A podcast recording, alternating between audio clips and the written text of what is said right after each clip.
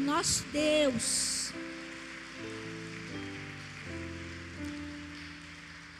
Não desista, não desista de crer nas promessas que Deus tem para a tua vida. O pastor aqui falando de mim, eu falei assim: nossa, todo mundo vai pensar que eu não tenho fé. Não é isso. Ele tem que explicar. Ele conta as coisas assim, ó, só uma parte das coisas, né? É que ele é muito, é, como que fala? Eu falar assim de uma forma bem bonita.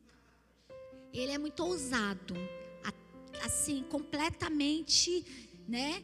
E eu, às vezes, eu falo assim, meu bem, dá um freio. Por quê?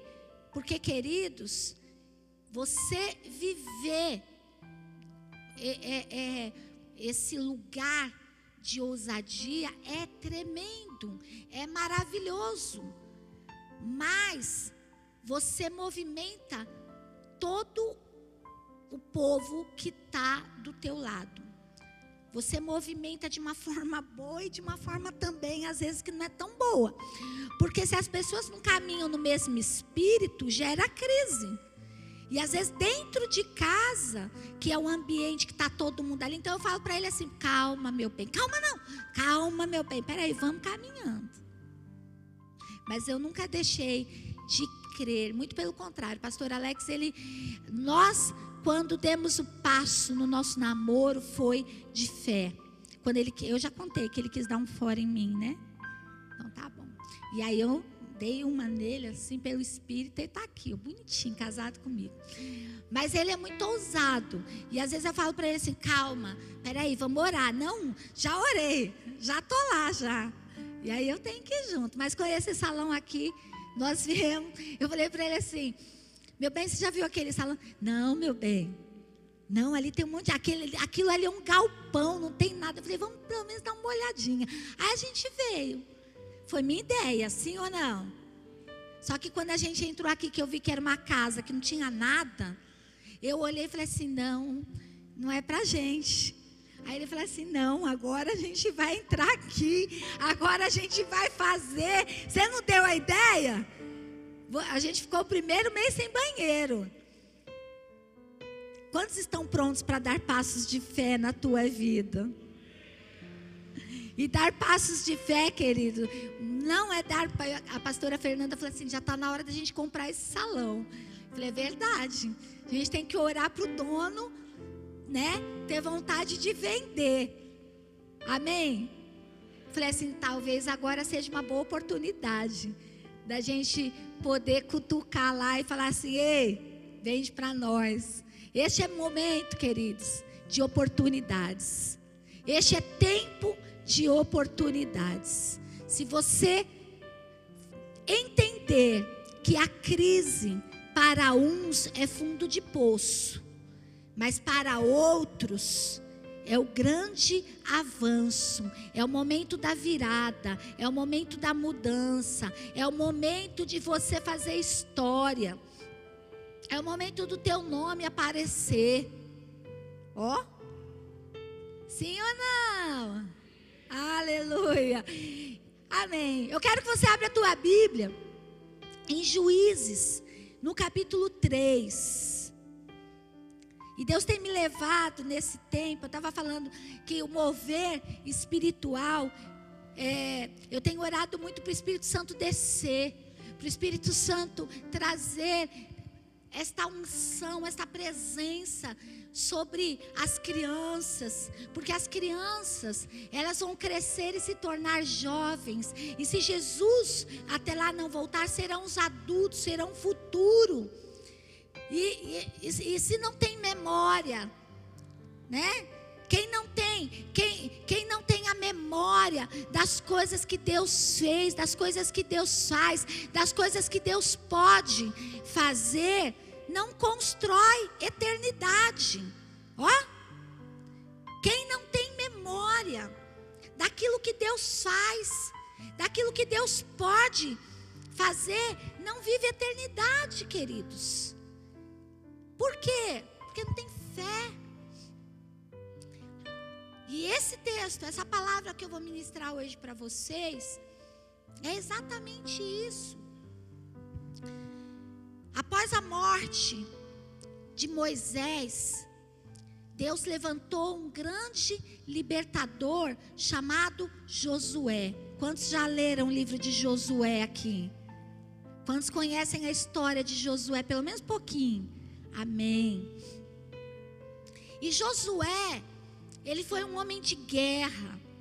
Josué liderou o povo de Deus frente a tomadas de cidades, frente a, a guerras, batalhas, frente ao desânimo que muitas vezes vinha no coração das pessoas. Josué era aquela voz que levantava. E no final da vida de Josué, Deus direcionou o coração dele a reunir toda a comunidade de Israel, a repartir as terras, a entregar as terras para cada povo, para cada tribo. Eram doze tribos e meia. Meia por causa de Manassé, é, dos filhos de José. E Josué reúne povo. E Josué começa a fazer um resumo. Presta atenção. Josué começa a fazer um resumo de tudo o que o povo viveu desde da formação do mundo com Adão. Quando Deus levantou o pai das nações, Abraão.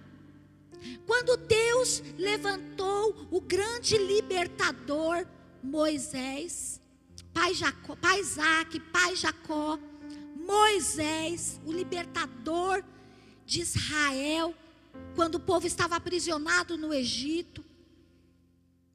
Deus usou Josué para trazer a memória do povo porque aquele povo que estava ali com Josué era o remanescente de Israel.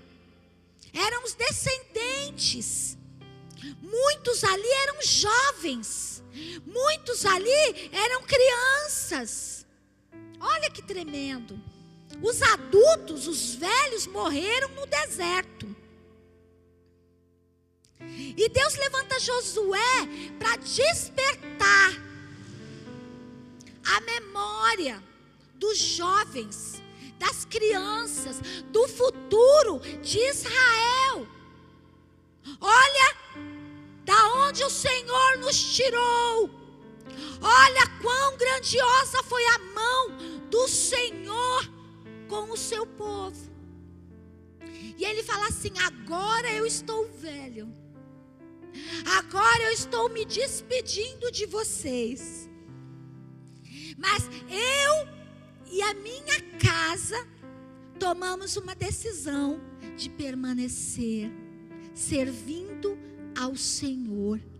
Eu e a minha casa decidimos continuar. Quanto a vocês, eu não sei o que vocês decidem. E aí o povo começou a levantar a mão de cada tribo. Nós continuaremos com o Senhor.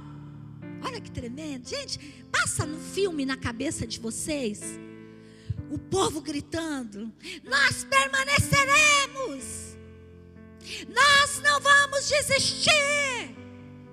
Nós também serviremos ao Senhor. E foi um grande avivamento neste dia. Eu fico pensando assim, porque a minha cabeça viaja.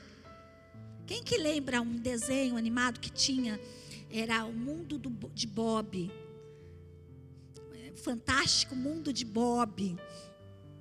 Que ele, ele imaginava uma coisinha na cabeça dele e, e de repente ele saía da realidade, ele já entrava naquele universo imaginativo dele. Você é assim também na sua casa, você que está aí nos assistindo, né? Vocês são assim? Quantos são assim? Queridos, eu sou assim. Eu já entro nesse universo, já começo a imaginar o povo, aí eu choro. Porque eu paro e falo assim: ah, eu queria tanto estar tá ali, queria tanto fazer parte desse lugar, mas eu estou aqui, nesta época, neste tempo. E aí, queridos, o que que acontece? Josué despertou, avivou o coração do povo.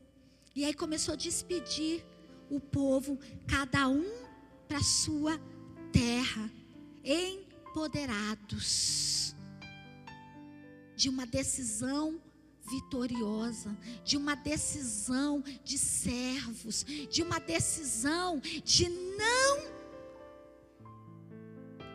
desistir. Vamos no capítulo 3 de Juízes, após Josué partir. Olha só. São estas as nações que o Senhor deixou para pôr à prova todos os israelitas que não tinham visto nenhuma das guerras em Canaã, ou seja, os jovens. Fez isso apenas para treinar na guerra os descendentes dos israelitas, pois não tinham tido experiência anterior de combate. Os cinco governantes dos filisteus, todos os cananeus, os sidônios e os heveus que viviam nos montes do Líbano, desde o monte Baal Hermon até Lebo Amate, essas nações foram deixadas para que por elas os israelitas fossem postos à prova. Se obedeceriam aos mandamentos que o Senhor dera aos seus antepassados por meio de Moisés. Os israelitas viviam entre os cananeus, os hititas, os amorreus, os ferezeus, os heveus e os jebuseus tomaram as filhas deles em casamento e deram suas filhas aos filhos deles e prestaram culto aos deuses deles. O que, que acontece, queridos? Presta atenção, caminha comigo um pouquinho. Eu não tenho muito tempo para dar uma aula aqui de, de história para vocês da Bíblia, mas eu quero que vocês entendam aqui o que, que o Senhor quer falar conosco. Este povo que veio criança, que foi crescendo, que veio bebê e foi crescendo. No tempo de Josué, vendo os pais, os avós, os tios guerrearem as guerras, eles mesmos não tinham experiência nos combates. Então, quando eles tomavam uma terra, quando eles tomavam uma nação, se eles não exterminavam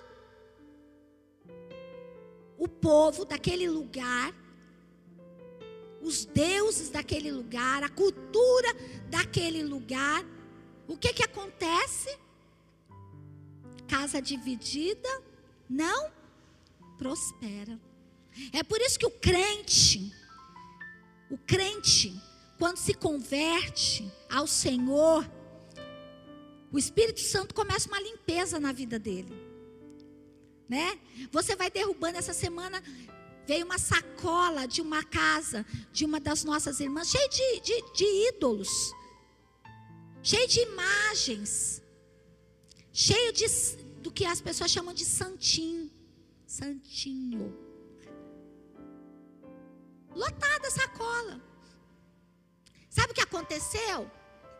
a conversão verdadeira na vida desta irmã aconteceu. Ela abriu mão do velho. Ela abriu mão das velhas crenças. Ela abriu mão de uma história com outros deuses, com outra fé. Eu não quero atacar aqui a fé de ninguém. Amém? Não estou mandando ninguém tirar nada da tua casa se assim o Espírito Santo de Deus não tocar no teu coração e você entender que este é o tempo de você se abrir para algo novo. Amém? Amém? Mas quando nós nos convertemos a Deus, o Espírito Santo começou a trabalhar na nossa vida. E aí, nós fomos tirando, nós fomos moldando a nossa vida em direção a este novo modelo, em direção a este lugar de novidade de vida. E é tão tremendo o novo convertido, né? Eu acho tremendo o novo convertido. Eu, aos 18 anos, eu decidi levantar a minha mão para Jesus. E eu ensinei os meus filhos desde pequenininho. Um dia vocês vão ter que decidir. Enquanto eu e teu pai mandarmos em casa, a gente decide por vocês. No momento que vocês forem adultos, vocês decidem. Meu filho está com 19 anos, ele se batizou esse ano. E lá em, no Paraná, ele está com a gente em casa.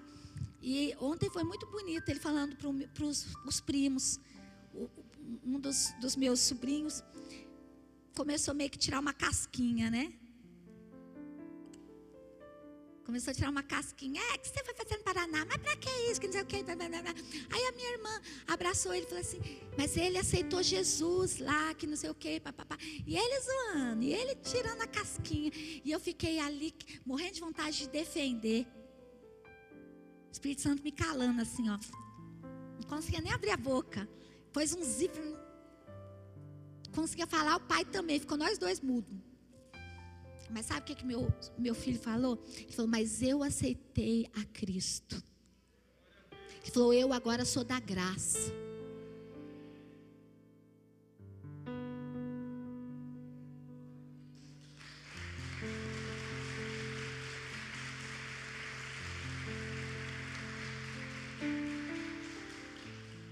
o Espírito Santo falou assim no meu coração: eu que faço a obra. E a obra que eu começo, eu aperfeiçoo. Amém. Não adianta, querido, você tomar decisões pela emoção. Quem aceita Jesus pela emoção não permanece. Mas quem aceita Jesus por uma decisão, sincera. Este muda a vida. Ah, mas tem muita coisa ali que precisa fazer. Tem. Mas não fui eu que tomei a decisão. Foi ele. O dia que, que ele falou, mãe, estou pensando em me batizar. O que, que você acha? Eu falei, o que, que você acha? O que, que você quer? com a tua decisão. Falou mais nada. Aí, daqui a pouco, meu filho falou: Mãe, olha o que foi postado aqui no, no, no Instagram da amiga do Jô. Foi batizado. Está sendo batizado agora, mãe. Ele não falou nada. Então, quando o Espírito Santo move, quando Jesus move, quando Deus movimenta, a decisão pessoal de uma vida, ele começa a mudar a história dela. Amém? Ah, tem, tem ídolos na minha casa. Ah, tem, tem, é, é, não paguei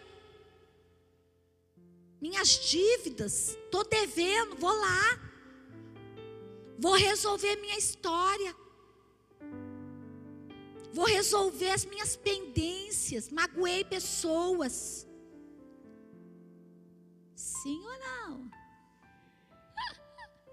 Sabe por quê, queridos? Porque é isso que reflete o novo nascimento, a mudança de vida.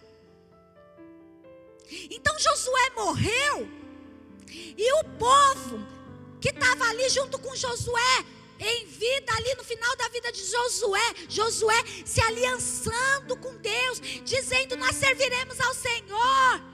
Nós não vamos quebrar Deus. Quando Josué morreu, passou um tempo. Passou um tempo. E o povo, os filhos, os pais, que tinham aliançado em Deus, eles não deram conta de vencer as culturas diferentes que estavam no meio deles. Todos esses povos que estão citados aqui, cananeus, hititas, amorreus, ferezeus, heveus, jebuseus, eram povos que tinham uma cultura diferente da cultura do povo de Deus, do povo de Israel. E eles serviam outros deuses. E eles tinham outros, um outro estilo de vida, um outro, uma outra forma de viver. Enquanto o israelita falava, eu vou no templo adorar a Deus, eles estavam construindo postes a Baal. Estava estudando sobre os Baalins, sobre o Baal. Muito citado no Velho Testamento, no Novo Testamento, pouca coisa, mas no Velho, muito citado. Quem que era Baal? Quem era o Deus Baal? A quem Jezabel servia? Quem que era Zerá? Baal, o, o, o significado de Baal é Senhor, possuidor, amo. Vem também de, de um outro nome, Haddad, que significa Deus da tempestade. Deus da tempestade. Responsável pelas chuvas que caem na terra, que caíam na terra, responsável pela fertilidade na terra e a colheita. Olha, queridos, quem criou o céu? Quem criou a terra? Foi Baal? Hã? Mas os povos que não conheciam o Deus de Abraão, de Isaac, de Jacó, os povos que não estavam enxertados na raiz do povo de Deus, encontraram um Deus para adorar e dizer: Ei, Baal, meu Senhor, meu amo,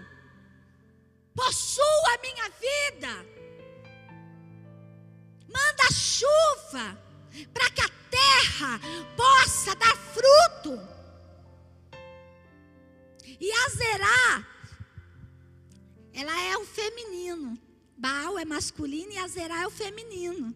É uma deusa da fertilidade. É uma deusa, queridos, é, é que eles cultuavam.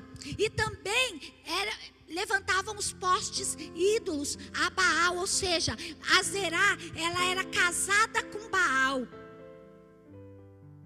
Eles construíam um Deus e levantavam um poste ídolo para adorar, para derramar as suas ofertas.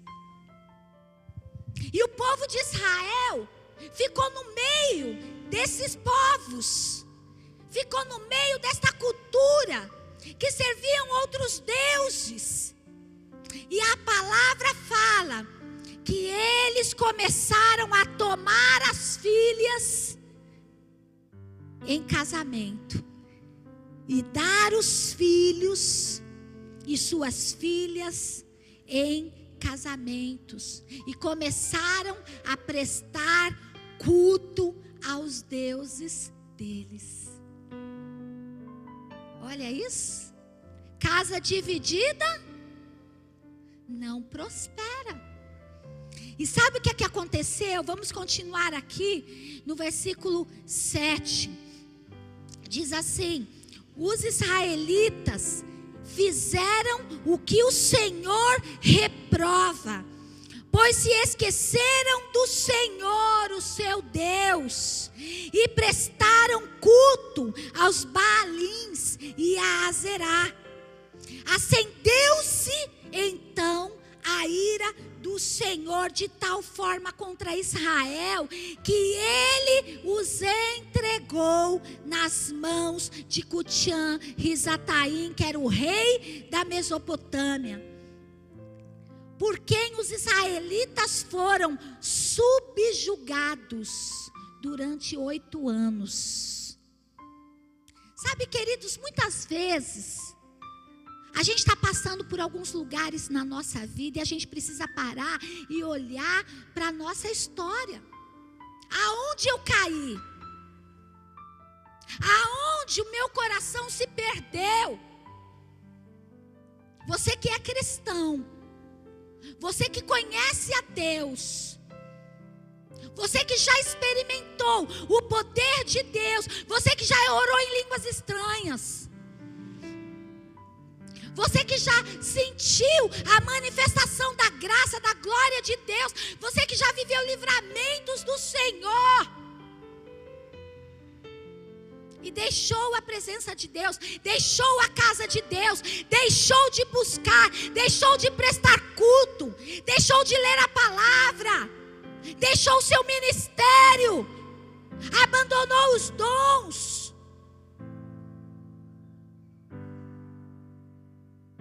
A palavra de Deus fala lá em Isaías, capítulo 42, versículo 8: Não dividirei a minha glória com nenhum outro Deus, com nenhum outro ser desta terra.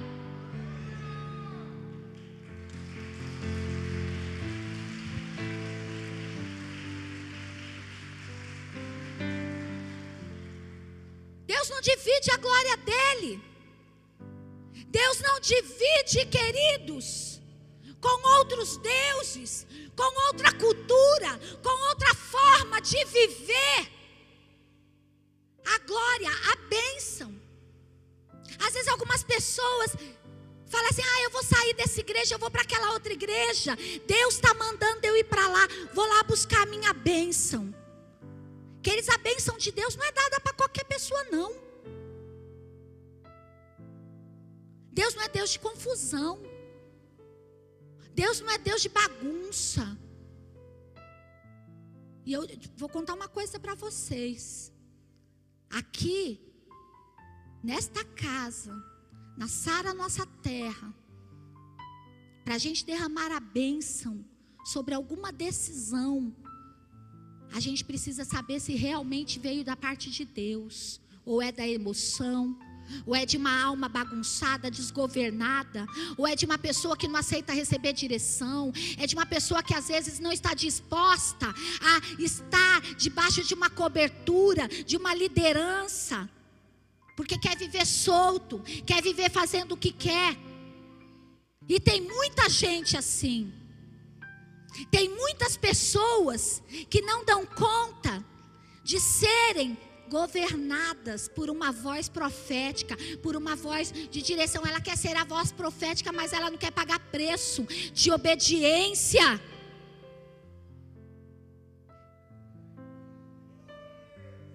Ontem nós estávamos falando sobre isso, pastor e eu.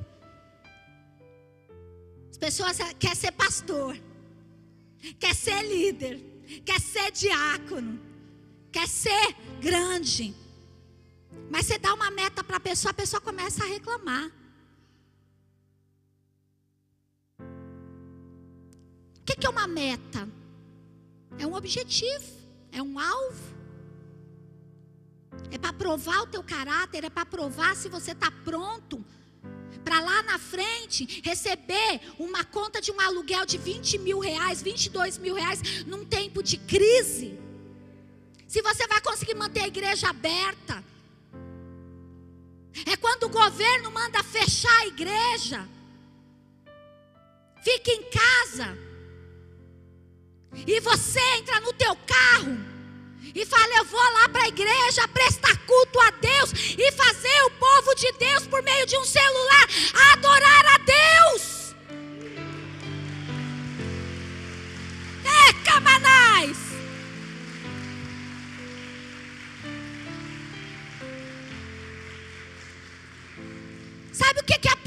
Coisa, já que eu estou falando? Depois, se vocês não quiserem me der o microfone, não tem problema, já estou aqui.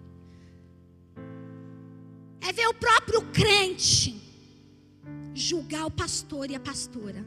Eles vão abrir igreja?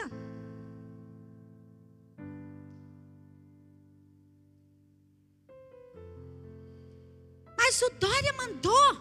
Dória não manda em Deus.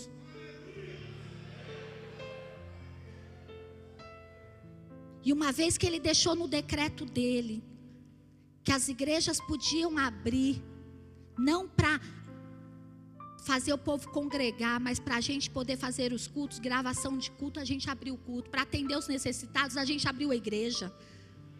Nós não somos medrosos, nós não estamos com medo de um vírus. Nós temos medo de não cumprir o propósito que Deus nos outorgou. Mas é óbvio que se nós estivéssemos dentro de um grupo, nós estaríamos em casa. Mas estaríamos da nossa casa comandando. E todas as vezes que a gente não se sentiu bem, semana passada mesmo, eu não vim no culto da noite. A gente saiu atrás dos nossos discípulos.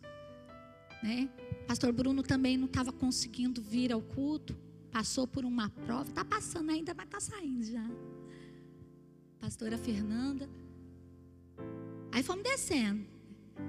Aí o, o Luiz, Diácono Luiz, não, pai, eu vou lá.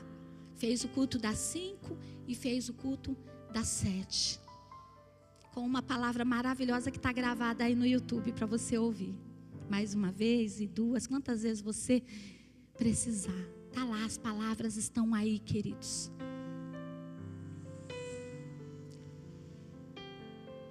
Sabe o que acontece? Ou você se mantém em Deus, irrepreensível, inabalável, ou você começa a se dividir com as questões da terra. As questões da terra estão aí, queridos, para a gente orar, para a gente buscar, para a gente obedecer, sim. E nós estamos obedecendo. Está sendo fácil? Não que a gente gasta de álcool gel, agora pastor pôs lá aquele pedalzinho gel. Por quê?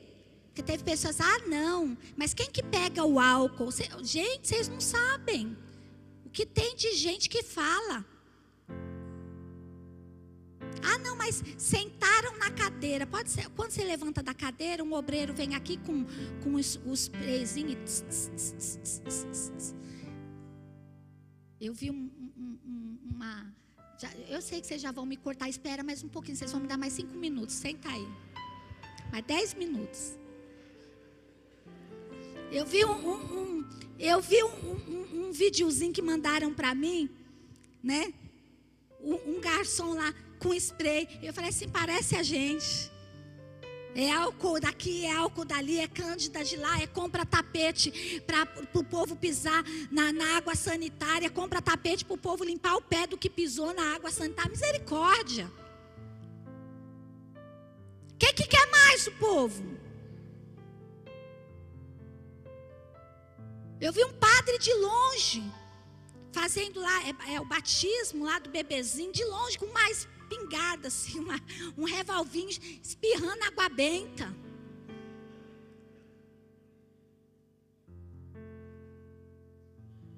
Aí no dia da unção, no dia da unção que a gente fez aqui no 144, a gente ouviu, ah, mas o pastor vai pôr a mão na minha cabeça com óleo e depois na cabeça do outro. Não, a gente é criativo. A cada cabeça era álcool gel, depois óleo. Chegou uma hora que começou a arrancar a pele da mão da gente de tanto álcool gel, olha álcool gel, olha álcool gel, higieniza, põe a mão.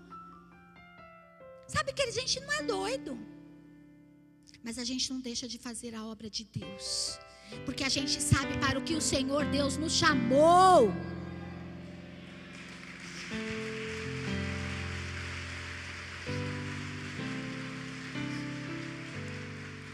E o povo foi subjugado por oito anos. Mas no oitavo ano, no oitavo ano, Deus levantou um inconformado, chamado Otoniel. Bom nome para quem está grávida. Mas quando clamaram ao Senhor, Ele lhes levantou um libertador, Otoniel. Sabe o que significa Otoniel? Leão de Deus. Filho de Kenaz, o irmão mais novo de Caleb que os libertou. Quem lembra de Caleb? que aos 85 anos falou assim: Eu ainda sou jovem. Você viu o pastor Alex falando aqui? Eu vou fazer 50, mas me sinto com 25. Cheio de cabelo crescendo. Cheio de vigor. E olha o que, é que acontece aqui no versículo 10.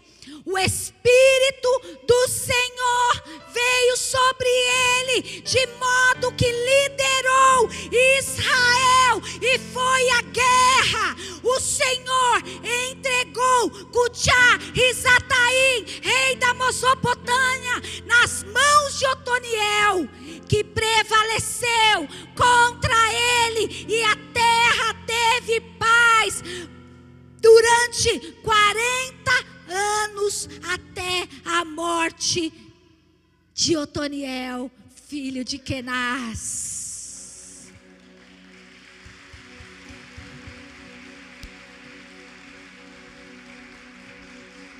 Glória a Deus. Deus está levantando uma geração de homens e mulheres inconformados. Deus está